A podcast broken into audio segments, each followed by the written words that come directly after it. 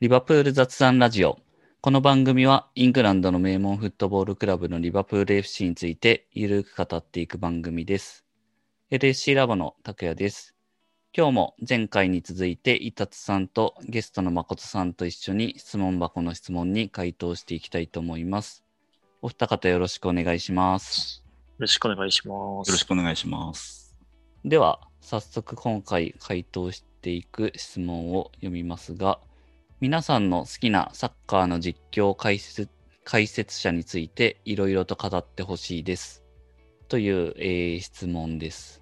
で、実はこの質問をもらって、えーっと、まあ、これを話しするには、誠さんがいたら盛り上がるかなと思って、まあ、今回、まあ、前回とゲストに来てもらっている感じなんですが、サッカーの実況解説者。うん。これはまあいろいろ語ってほしいというところですけど、どっから行きましょうかね。難しいですね。いろんな方難しいですよねがいらっしゃるんで、うん。どうしよう。まず実況から行きますか。そうですね。うん。なんかポンと名前挙げろと言われても結構難しいですね。私も決まってるんですよ。あ、私でもうん。自分内殿堂入りしちゃってる。へえ、ちょっとそれじゃあ後に、後に取っときたいですね。後に取っとく僕先話しますよ、そしたら。あの、じゃあ一達さんお願いします。やっぱスカパーとか見ると、その実況の方の幅の広さに驚くんですよね。っていうのが僕のその実況界隈を語る上での原体験なんですけど、フットとか、で西岡さんだったり、えー倉敷さんだったり、なんかもう引き出しが多すぎて引き込まれますよね。いろんなことを言ってくれるので。うんだからそういう意味ではまず最初は倉敷さんすごいなって思いましたね。あのーなんかや、こちらを諭すようにというか、優しい感じだけど熱もあって、で、歌謡曲の話とか映画の話とかもすごい織り交ぜながら、そういううんいろんな文化とつながってるんだよってことをすごい教えてくれる感じが非常に良かったですね。うんうんうん。で、一気に喋っちゃいますけど、はい。あとは、当然下田さんもね、あの、こういう話では絶対挙げられる人だと思いますけど、すごい、まあ、もう完全に熱があるタイプですよね、下田さんは。うんまあ、リバプール戦も結構たくさん名実況みたいなの残ってますけど、僕、最初フット見てた時に、フットでこう、実況じゃない感じで喋る下田さんと実況の下田さんが同じ人だって、なかなか一致しなくて、それぐらい普段とスイッチが変わるなっていうのも、ちょっと密かに面白いなって思ってますね。はいはいなん。かこう、あとは、そうですね、その、高校大学サッカーもめっちゃ詳しいじゃないですか、島田さん。実はそっちが、えールーツというか、昔は本業にしてたみたいなところもあるので、まあ、やっぱりそういうリソースの多さ、引き出しの多さみたいなところは魅力の一つでもありますよね。でも、僕がこの回に当たるにあたってちょっと上げたいなって思ったのは、あの、セリエやをよく担当される北川さんですあね。あ、はいはい。あの、ロマニスタで有名ですけど、北川さんももう本当に物知りで、2、3年前に僕がこう、ちらっとセリアなんか見てみようかなと思ってつけた時に担当されてて、確かフィオレンティーナの試合だったんですけど、なんかもうプレーが途切れるたびに小ネタをどんどんどんどん言ってくれてて、シメオネのお子さんがフォワードだったんですよね。で、シメオネはなんか奥さんにスタジアムでプロポーズした話とか、それがインスタグラムに載ってた話とか、奥さんはミス・トスカーナだとか、なんか、僕、その一試合見ただけなのにこんなに その選手のこと詳しくなっちゃってますし、っていうその雑談の多さというか。うん。で、あと面白かったのはやっぱり有名な通りロマニスタなので熱狂的な、あの、キメロ・フロレンツィが有名ですけど、うん。僕 面白かったのは、チャンピオンズリーグのポルト対ローマっていう試合があって、北川さんが実況だったんですけど、ポルトの監督がセルジオ・コンセイソンってラツィオのレジェンド的な選手だった人なんですよね。で、これはもう実質ローマダービーですみたいなことを放送の最初からこうフラグをどんどん立ててたんですよね。まあ、興奮が半分だと思うんですけど、興奮飛び越えてそういう話をしてたら、こう、なんか多分、プレーが途切れた時にそのボールのやり取りでセルジオ・コンセンソンが、えっ、と、ローマの選手に対してちょっと嫌がるような、ボールを遠くにやったりとかするような、のでちょっと小競り合いが生まれたりとかして、まあ多分、それで北川さんも興奮したんだと思うんですけど、ご覧ください、これがローマダービーです、みたいなことを言い始めて、や、ローマダービーではないけど、と思いつつ、いや、でも、多分ローマニスタからするとそう見えるんだろうなっていう、多分、試合と離れた面白い見方ですよね、それも。うん。っていう、まあちょっと、もう、で、セリエ A のファンの方ももう、北川さんの熱狂的ローマニスタに時より寄っちゃう実況を認めてるぐらいな感じに見受けられるので、うん。まあ、そういう振り切れ具合というか、やっぱり熱をこもった上で、こう、全部知ってると許されるところもあるんだなっていうのもあって、こう、キャラが立ってる感じが非常に好きですね。うん。なるほど。はい。あれぐらい突き抜けるといいですよね。そうそうなんですよ。見てても 面白いんですよねす。がすが。プレミアはそんなにその特定チームに肩入れしてこう実況される方はまあいないっすよね。そうなんですよね。それぞれか、こうやっぱ思い入れのチームはあるところはああるらしいですけど。うん。あの、公言してるの野村さんぐらいですよね。うん。まあ、西岡さんもうん。一応言ってはいるけど、仕事とは完全別みたいなうん切り分けて、いや、その封じ込め方すごいなと思いますね。うんいやー、すごいですよね。野村さんもまあ、やっぱり西岡さんのところで長くやってたこともあってか、普段は結構切り分け、切り、うん。こう別物としてやってて、うん。ただあの、この前のチャンピオンズリーグの決勝の サッカーリンクかなんかで、はいはいはい。裏実況みたいなのやってたのは、面白かったですね。面面白かったですねうん。カスヤさんと出てたやつですよ本ね。性出てて、うん。あれは面白かったです。あれ、あれ今普通の試合でやってもいいのにな、ちょっと思ったりもしますけど、そうですね。そこはまあ、プロ意識として許せないところは多分本人の中にあると思うんで、やらないとは思うんですけど。そうですねうん。プロ意識っていうことなんでしょうね。うんそれちょっと出しても面白いと思いますけど。うん。じゃあ、誠さんの殿堂入りの話あのでも、を聞きましょうか。結構言ってて、私はもうダントツで倉敷さんなんですよ。おううん。もう他の追随を許さないレベルで倉敷さん大好きっ子なんで、まあ、伊達さんがおっしゃってた通りで、全然関係ない話からサッカーに持っていく。でサッカーは、まあ、彼の持論がサッカーは全てにつながってるっていうのがあって、うん実際彼の実況の中では、つば、すべてをつなげてるんですよ。あれはすごいな。で、うん。どんなにつまらない試合でも面白い実況してくれる。うん。うん。うん。で、私、ブログをやってた頃って、うん。まあ、スカパーとかでも、J スポーツもそうですけど、サッカーの中継をやってて、録画して、それを BGM 代わりに聞きながら、ブログ作業してたりしてたんですね。うん。こ倉敷さんのは、いい意味でラジオ感が強いんで、ああ。もう最適なんですよ。で相棒の実況、あ解説が噛み合うともう最高に面白いラジオ。うん。うん。まあ、あの、脱線が多すぎて嫌われてる傾向は確かにあるんですけど、ああ、そういう意見もある純粋にサッカーを見たい人は、脱線しすぎっていう声はたまにあるんですよ。なので、人を選ぶところはあるんですけど、倉敷さんのはエンターテインメントとして最高に面白い実況だと思います。うんうん。そうですよね。うん。面白いですよね。こう、とっつきやすくしてくれるっていうか。そうそうそう。だから最近ちょっとね、あまり担当される機会が減っちゃってるのが残念なんですけうん。ど。リーガー、リーガーやってるんでしたっけ？うん。うん。私、リーガ、DAZN でほぼ見てなかったんで、うん。ブンデスリーガでたまに2週間に1回ぐらいのペースで担当されてて、うん。それは逃さず聞いてましたけど、うん。まあ、うん大体、ビッグマッチじゃない試合を担当することが多くて、うんうん。そうすると大体ラジオ化するんですよ。なるほど。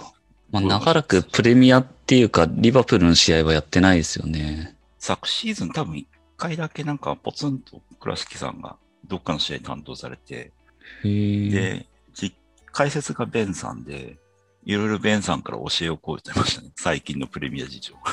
あの、試合の中で。それ2021シーズンですか？うん。そうですね。で、1回だけ確かあったと思います。リバプールじゃなかった気がしますけど。ああ、プレミアの試合ってことですね。そっか。うん。リバプールはちょっとい、最後いつだか記憶ないですね。いつでしょうね。いつでしょうね。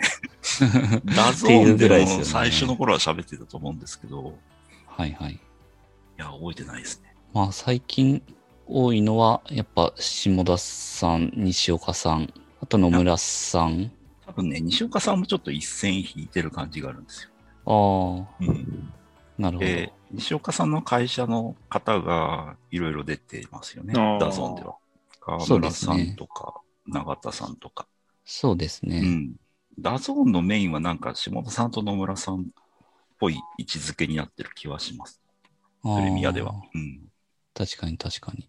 あの、西岡さんのフットメディアさんの話でいくと、LSC ラボで、えっと、まあ僕もイタツさんもですけど、フットメディアスクールっていう、あーなんか羨ましいことやられてました。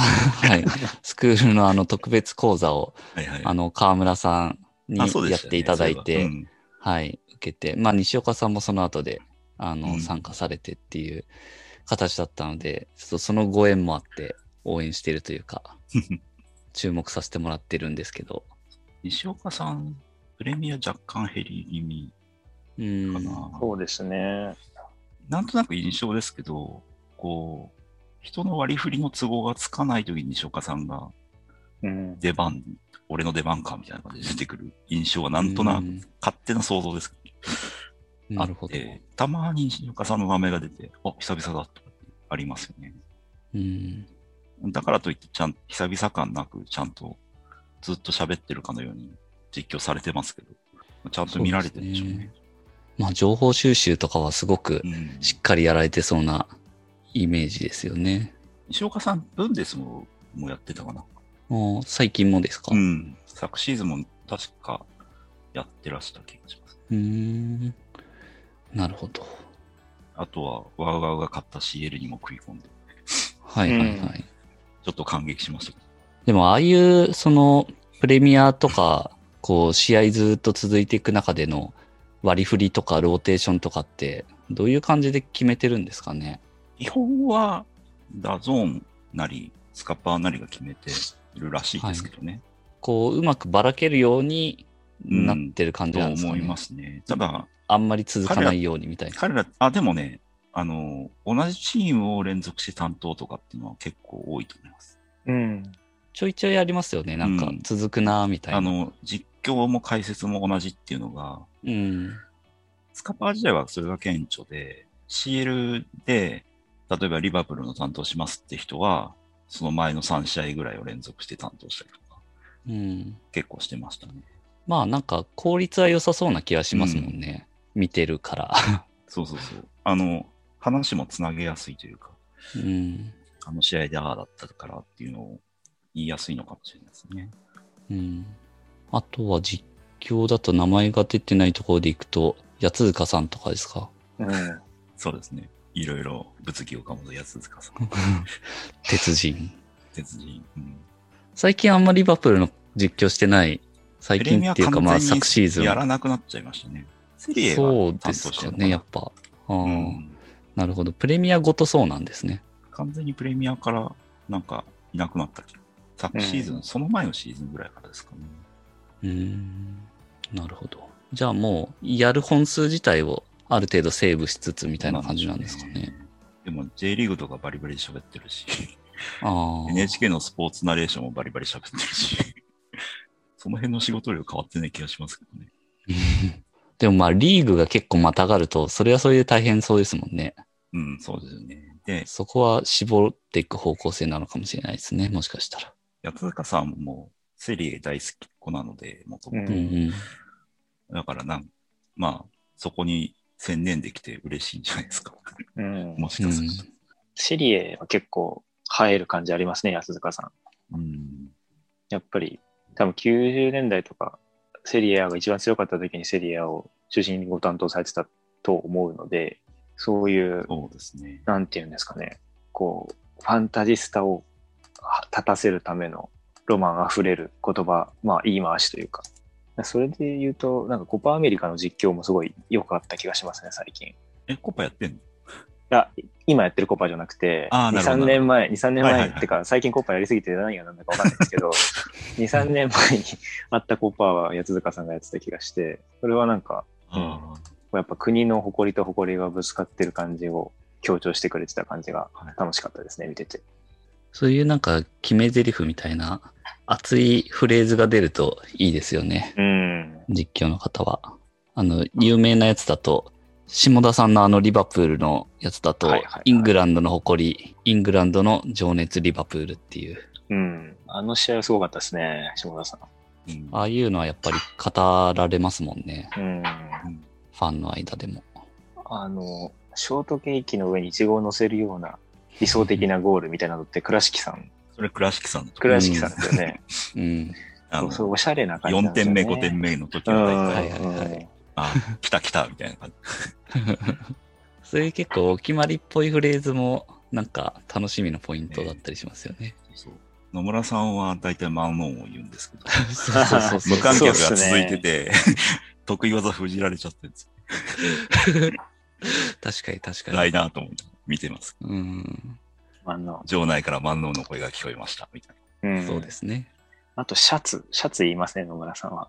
な。ああ、あの、うん、右から左に攻めるのが赤いシャツのリバプールっていう。うん。これ、前後半最初必ず言いますから、ね、ああ。こだわりがあられるよ。うん。なるほど、なるほど。あれね、倉敷さんも言いますね。ああ、なるほど。まあなんか、なんでしょうね。こう、繋がってんですかね。あの技盗もうみたいな。うん。でもまあなるほ、ど色でちゃんと言うっていうのは、うんうん。それはわかりやすくていいあの、ですよ、ね。ずっと見てる人なら大体は言われなくてもわかるようなんですけど、新たに始めた人にとってはいい導入ですよね、あれってう。んう。ん。あとなんか好きなフレーズとかあったりします？そうですね。今もうすっかりお見かけしなくなっちゃったんですけど、金子克彦さんのはいスワーブとか、面白くなってまいりましたとかっていうのは、もう全然面白くなってないのに面白くなってまいりましたっていうのが結構好きでした。なるほど。金子さんの元気かな。西岡さんのうちに行くとかは結構好きですけどね。そう。西岡さんが、の数少ない反絶叫系みたいうんな力を込めて言う。いいですよね、なんか。うん。ここぞという時にこう来る感じの。あんまり多用しないから。うん。そうですね。西岡さんの実況の試合を流し見してるときは、西岡さんの声がでかくなったら、これは本当のチャンスだって、こう、パッと、パッと目が、目がいきますよ騙。されない。うん。間違いなくそうですうね。ん。でも本当に柔らかいボールとか面白い表現多いっすようね。ん。うん。そうですね。倉敷さんはそのクラス、クロスの表現すごい多彩だった気がしますね。すぐ出てこないですけど。うんらしきさんはなんか、何かで言われてたような気もしないでもないんですけど、なんか、日本語としてなんか作ろうとされてた感じはあります、あね。あ。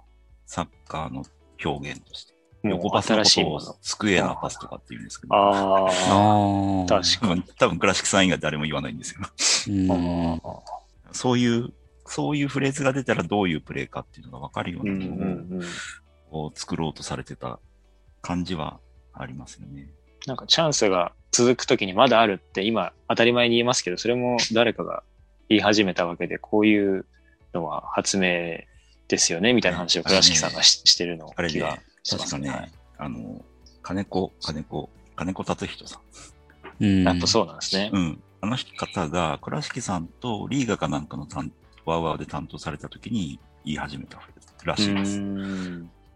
はい。